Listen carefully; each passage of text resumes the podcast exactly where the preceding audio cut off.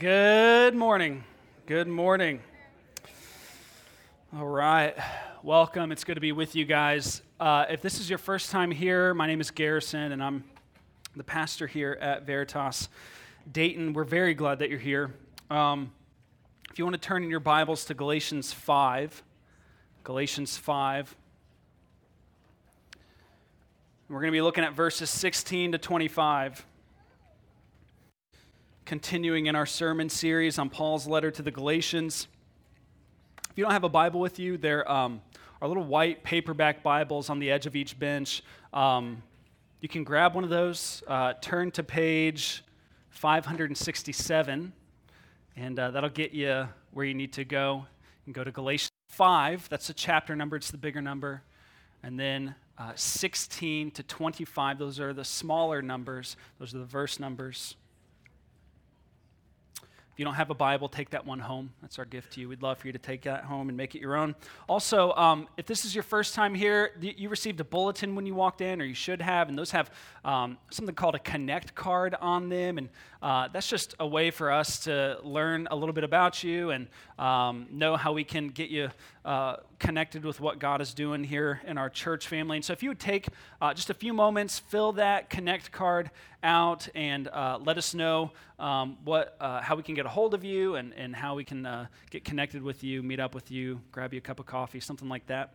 That would be wonderful. In addition to that, there's also prayer requests uh, a, section for prayer requests on the Connect card. If you would uh, fill that out, jot a few things down, turn it into uh, myself or another leader that you see here, or um, at the welcome table out here, um, turn, turn that in. In any of those places, we'd love to be able to know how to pray for you this week. Uh, we count it an honor to be able to do so. All right, let's dig into Galatians 5 16 to 25.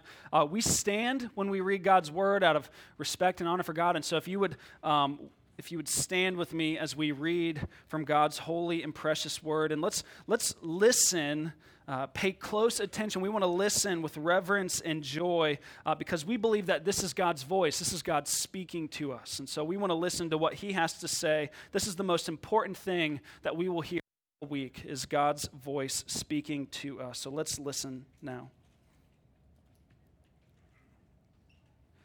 But I say, walk by the Spirit and you will not gratify the desires of the flesh. For the desires of the flesh are against the Spirit, and the desires of the Spirit are against the flesh. For these are opposed to each other to keep you from doing the things that you want to do. But if you are led by the Spirit, you are not under the law. Now, the works of the flesh are evident sexual immorality, impurity, sensuality idolatry, sorcery, enmity, strife, jealousy, fits of anger, rivalries, dissensions, divisions, envy, drunkenness, orgies, and things like these I warn you, as I warned you before, that those who do such things will not inherit the kingdom of God.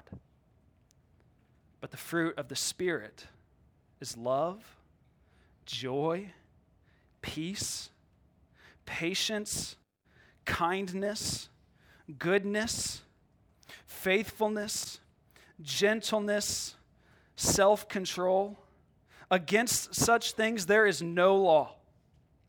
And those who belong to Christ Jesus have crucified the flesh with its passions and desires. If we live by the Spirit, let us also keep in step with the Spirit. This is the word of the Lord. Thanks be to God. Let's pray together.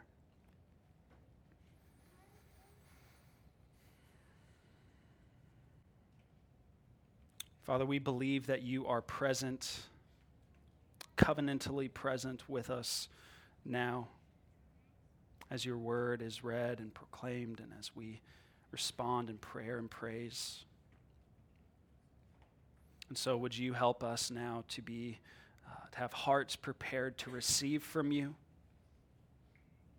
Would you grant repentance in us? Would you deepen our trust in you? And would you fix our eyes on Jesus, the author and the finisher of our faith? Help us to behold him in all of his glory and beauty and to die to ourselves so that we can pick up our crosses and follow him. Would you let the words of my mouth and the meditations of all of our hearts be acceptable in your sight, our rock and our redeemer? In Jesus' name we pray. Amen. You can have a seat.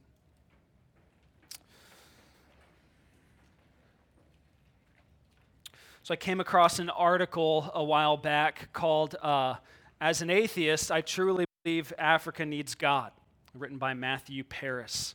Uh, in it, he, he tells of this profound change that comes through the spread of Christianity uh, as he witnessed it in Africa. Uh, the tagline of the article gives it away. He says, Missionaries, not aid money, are the solution to Africa's biggest problem.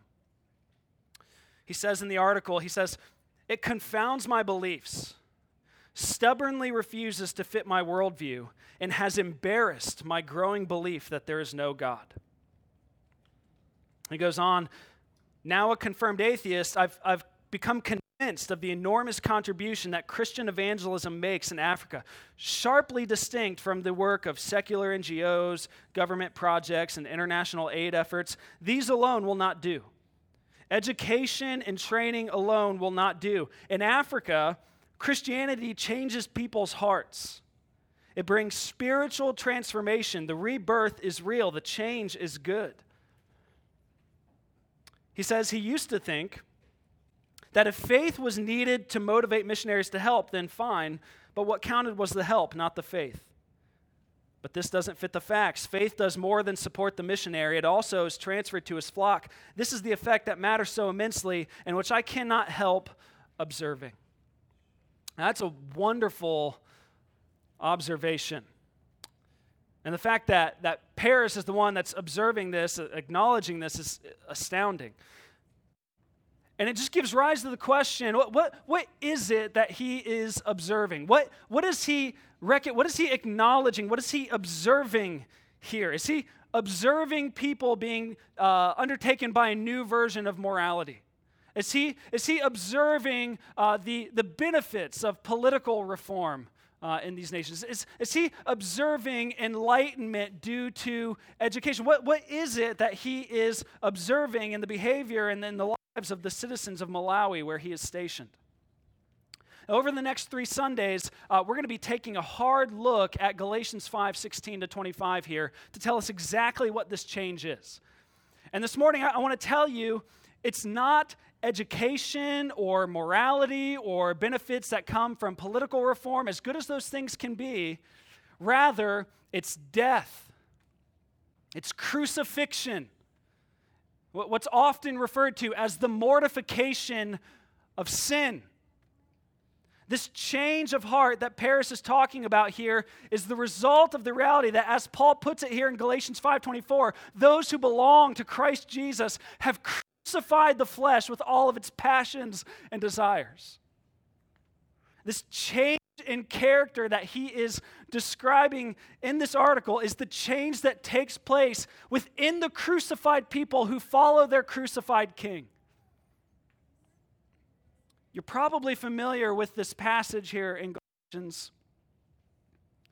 So often we approach this text, we see this text as, as help in our self improvement project. We look at this list of virtues that Paul mentions here in Galatians 5, and this he calls them the fruit of the Spirit, and, and this list of vices here called the works of the flesh. And we think, okay, simple enough. I, I need to stop doing these things and start doing these other things, and, and everything will be better. I will be improved. Again, as if Christianity is nothing more than a change in morality as if Christianity is nothing more than this therapeutic religion that does nothing more than improve self. It's not about self improvement. This text is not about self improvement, it's about self execution. It's about making war and putting your sinful nature to death.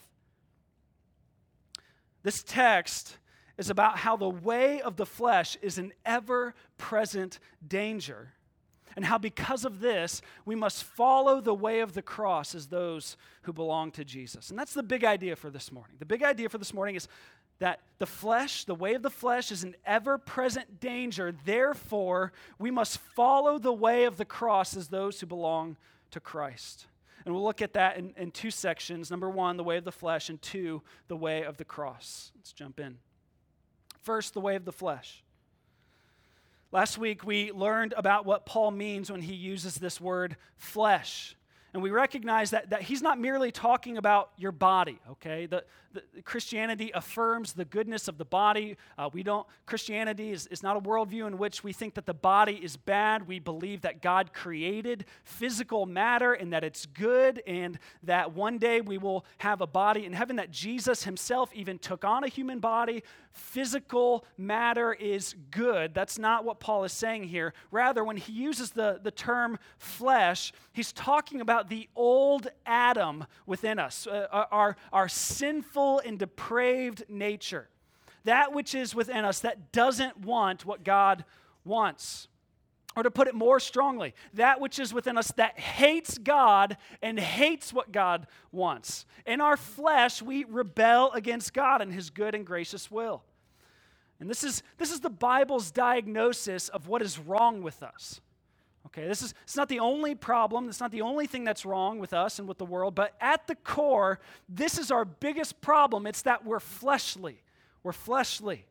That we are sinful and that we are born this way. We are all born. Naturally, we are born sinful. Jesus says in John 3 6, that which is born of flesh is flesh. That which is born of the flesh is flesh, meaning that we are born naturally corrupt and rebellious. The church, for, for centuries, has referred to this as original sin. Original sin. It means that we are born having no inclination toward pleasing God. We're born hating God and living in rebellion against Him. We're just naturally born this way. And when the opportunity comes for us, when we come of age, when the opportunity comes for us to actually commit sins, become actual transgressors ourselves, we most certainly do. Or in, in Ephesians 2 1, Paul even goes as far to say that we are dead in our trespasses and sins. We're born dead on arrival, so to speak, dead to the things of God. And it can be deceiving because physically, biologically, we're very much alive. But, but spiritually, all of us are born dead to the things of God. We are rebels, every single one of us. You know, we, we have a third child on the way right now, still in the womb. Uh, we, he's coming in January. We're very excited about it. But we're already praying, Lord, take away his heart of stone, raise him from his spiritual death. We don't have to wait and see if he's going to be a sinner. We, we know that he will be because the Bible and experience tells us that it's true that we are born corrupt, morally corrupt. We are born as guilty rebels. And the language that Paul is using to describe that nature, that spiritual deadness, that rebellion here is, is the flesh, fleshliness. Now, that isn't the whole story for those of us who are Christians. That isn't your whole story, Christian. Paul goes on to say in that scripture that we just read from Ephesians 2, he says, But God, being rich in mercy because of the great love with which he has loved us, even when we were dead in our trespasses and sins, he made us alive together with Christ. By grace, you have been saved. Meaning that if you're in Christ, you have been born again. If you are in Christ, you have been given resurrection life. If you are in Christ, you are a new creation, you have a new nature. There, there's, there's a new nature within you that trusts God and, and wants what God wants. And this text tells us and our very own experience tells us, though, that that nasty old Adam, that flesh, even, even though we are given a new nature, we are made alive in Christ, that, that old Adam, that, that fleshly nature, that rebellious nature is still within us.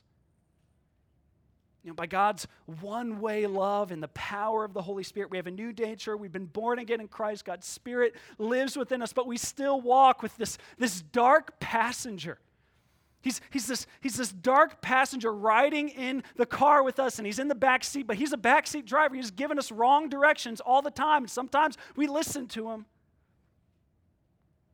You know this, Christian.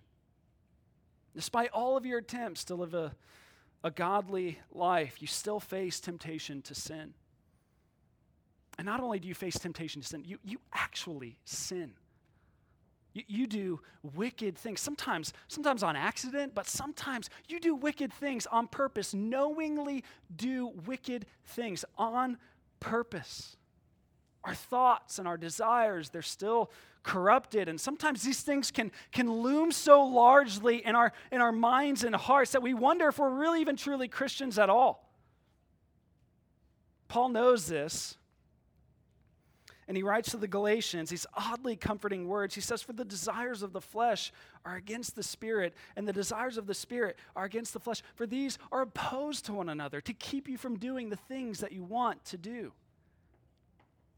The flesh, at times, he, it, it keeps us from obeying the spirit. And the spirit, at other times, he, he keeps us from obeying the flesh and living according to the flesh. There's a, there's a war going on within us, isn't there? A constant conflict raging in your mind and your body and your, your soul and your heart. Flesh against spirit, sin nature against regenerate nature, and it keeps us from doing the things that we want to do. We'll never be completely free from sin on this side of death or Christ's return because we still have this flesh and so don't, don't despair. Be, be aware of this conflict. Don't despair. Fight back and do not gratify the desires of the flesh. It's an ever present danger. But then, how do we know if we're walking by the flesh or walking by the Spirit? How do we know if we're walking by the flesh or walking by the Spirit? How do we know if we're gratifying the desires of the flesh or, or keeping in step with the Spirit? Paul says it's actually rather simple. If you're walking in the way of the flesh, then you will be manifesting these behaviors that he calls the works of the flesh. And if you're walking in the Spirit, you will be manifesting these virtues that he calls the fruit of the Spirit. And we'll get into the fruit of the Spirit in the, the coming two weeks, uh, looking forward to that, and, and we'll get into what's called vivification and, and all that in the coming weeks. But, but today, we're looking at the works of the flesh. Paul writes, Now the works of the flesh are evident. And then he names off this list of, of 15 vices, 15 vices. And it's, it's not a comprehensive list, but he gives it as a kind of helpful diagnostic tool. He, he gives it so you can take this list and you can consider consider your behavior, take, uh, take uh, inventory of the state of your soul, and, and ask yourself if you're making a practice of living in this way. The first three that he mentions are within the category of sexual sin. First, he mentions sexual immorality, which is sort of a junk drawer term used to describe any sort of sexual sin, but especially uh, sexual intercourse outside of a marriage relationship between a man and a woman. Uh, it's, and then he mentions impurity, which is even more of a junk drawer term. Uh, but but uh, it, it's speaking to any sort of sexual impurity, lust and pornography and crude ser- uh, sexual joking and, and the like. Then he names sensuality, sensuality, which is not only speaking to sexual immorality or impurity, but being uh, particularly overt and public about sexual sin, being indecent. The next section he names uh, these two behaviors uh, the next section he, he names here, we can categorize as the, the, the false worship. He, he, he starts with idolatry, which of course just means worship of, of anyone or anything other than the one true God. Um, trusting in, finding your identity in, finding your ultimate comfort and hope and security in something other than Jesus. Uh, next is sorcery, which would mean any sort of worship of, of Satan or demons, black magic, the occult, uh, reading Harry Potter books, uh, and the like. I'm just kidding. You can read Harry Potter books, I guess. The next section is the longest section in the list. Uh, it's in the category of what we could call social sins. Fleshly living wreaks havoc, murderous havoc on Christian community. He names these eight behaviors, starting with enmity, which is hatred and hostility for others, whether it be overt and public or, or private and, and discreet. Strife, which is being quarrelsome and argumentative. Jealousy, uh, sinfully desiring what others have, loving things, possessions, money, homes, cars, loving these things more than you love people. Fits of anger, rage filled outbursts, uh, physical violence, verbal violence, flying off the handle, fits of anger, rivalries. This is like selfish ambition, always wanting to be the best, always wanting to be on top and stepping on others to get there. Dissensions, having like a, a party spirit, an elitist mentality compromising the unity and the witness of the church. Divisions, this is actually the, the word that we get the word heresy from. You know, serious theological error that divides and separates the church. Envy, being pained and unhappy when others succeed and do well. And then the last two he names here are in the category of, of what we could call carousing. He names them drunkenness and orgies. Now, of course, the Bible doesn't forbid Christians to drink alcohol, but it does forbid drunkenness. In the same way that the Bible doesn't forbid eating food, but it does forbid gluttony. But he, he, he mentions drunkenness, condemns getting wasted, getting plastered, getting hammered, getting sloshed, as the kids say. And, and orgies.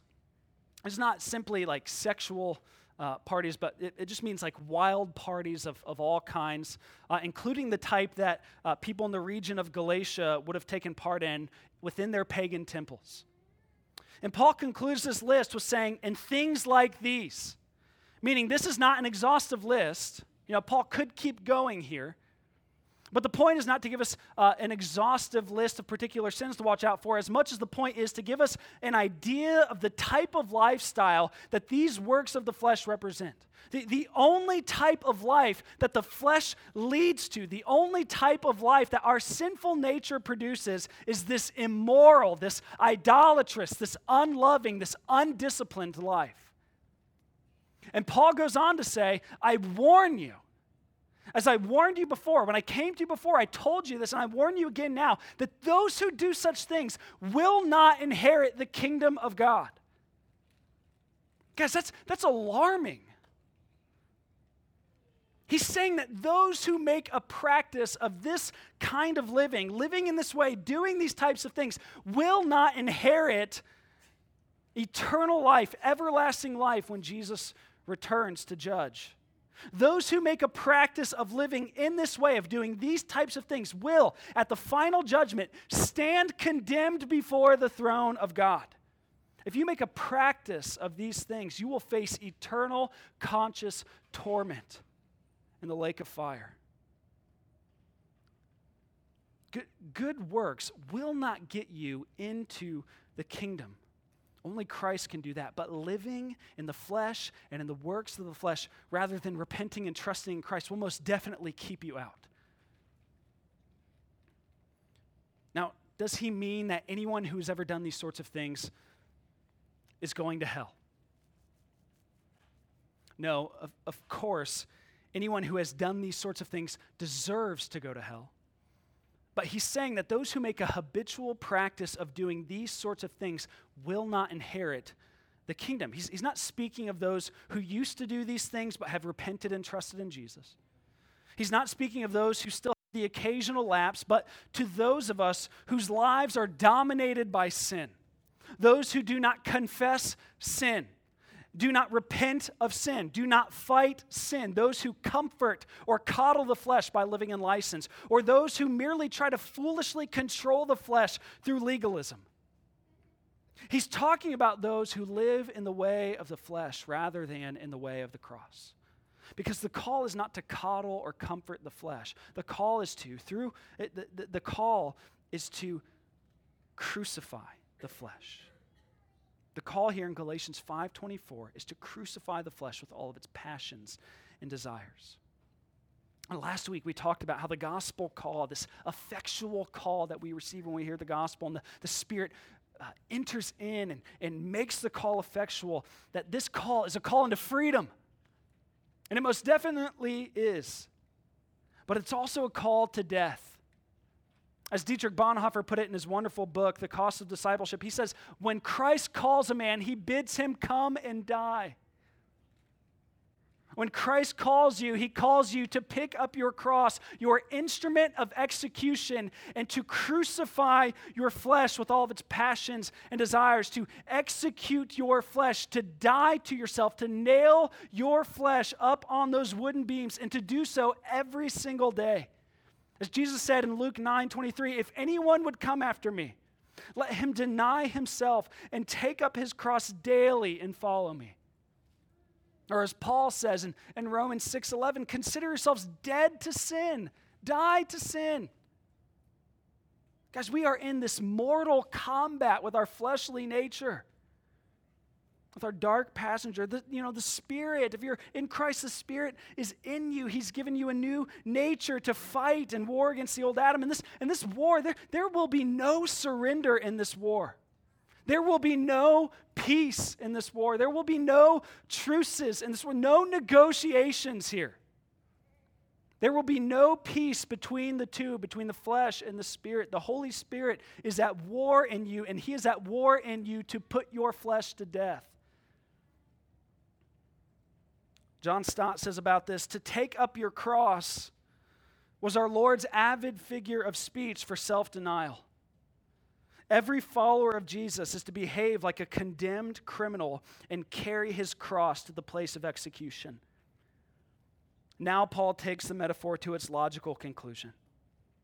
We must not only take up our cross and walk in it, but actually see that the execution takes place. We are actually to take the flesh, our willful and wayward self, and nail it to the cross.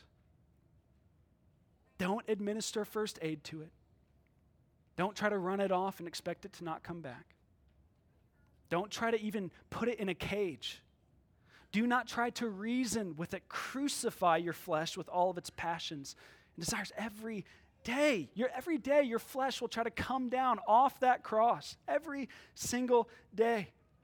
It will seek to control your life. It will call you to look at porn. It will call you to forego prayer. It will call you to, to gossip about that church member. It will call you to, to not confess sin, to not ask for your spouse's forgiveness. It will call you to, to lose your temper with your kids. It will call you to drink too much. It will call you to harbor bitterness. It will call you to not share the gospel with your neighbors and coworkers. But Christ is calling you to come and die. Christ is calling you to crucify your flesh with all of its passions and desires. He's calling you to the way of the cross.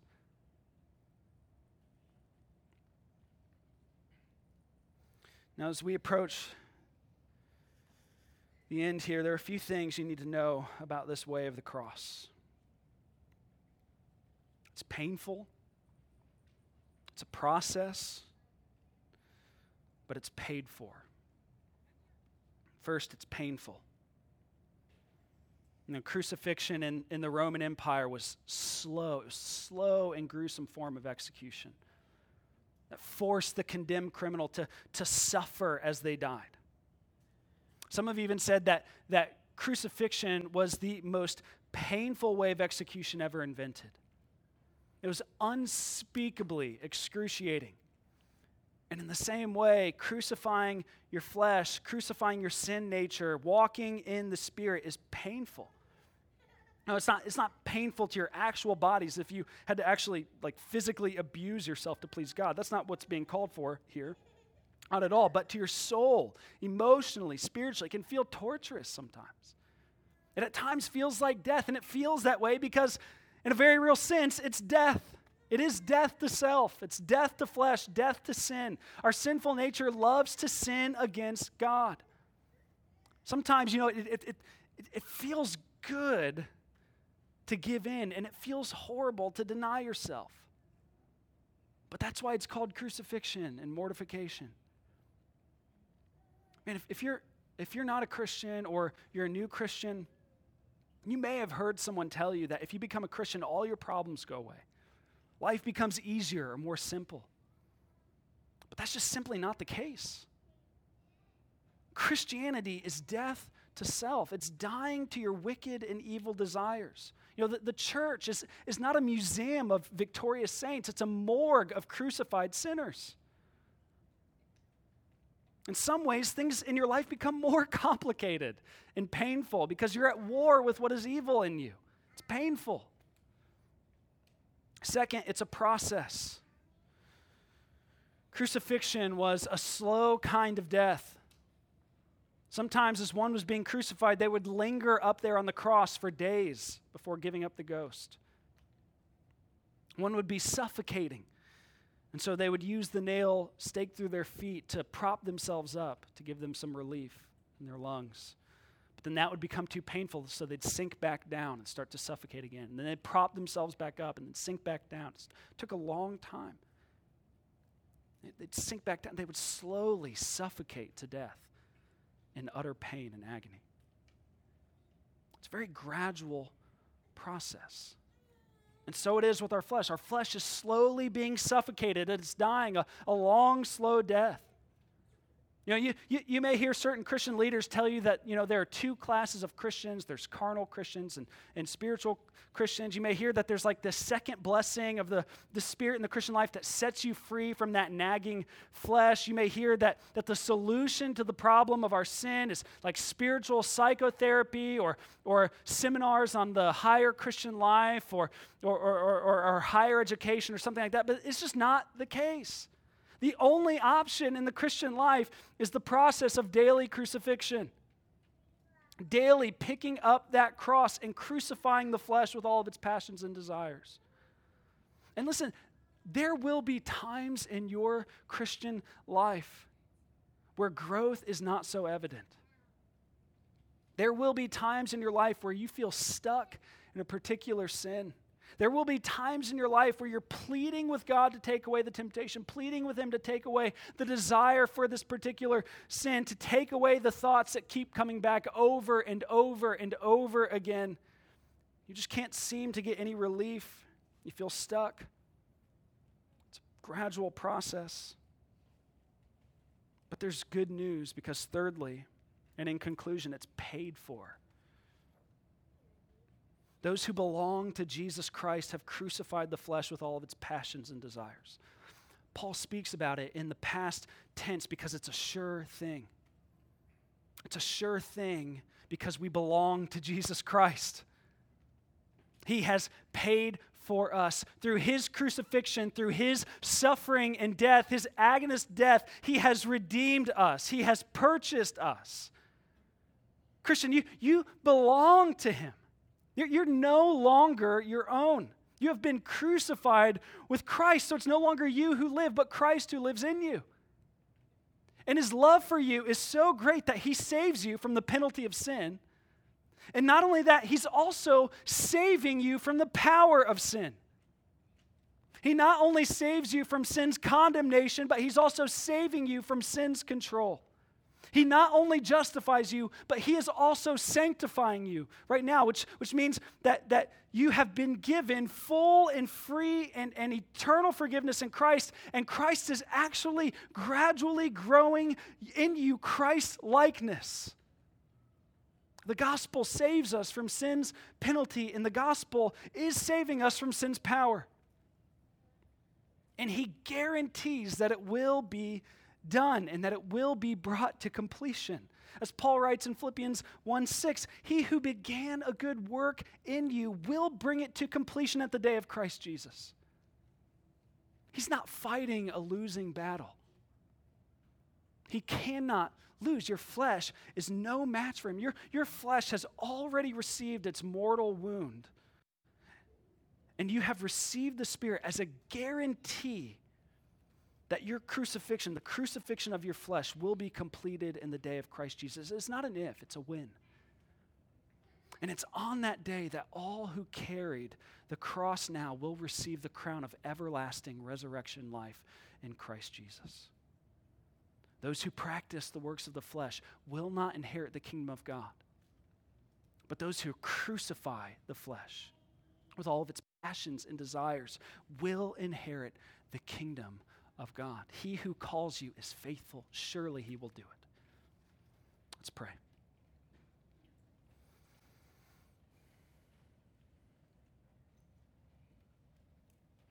Father, would you help us to pick up our crosses? To daily follow Jesus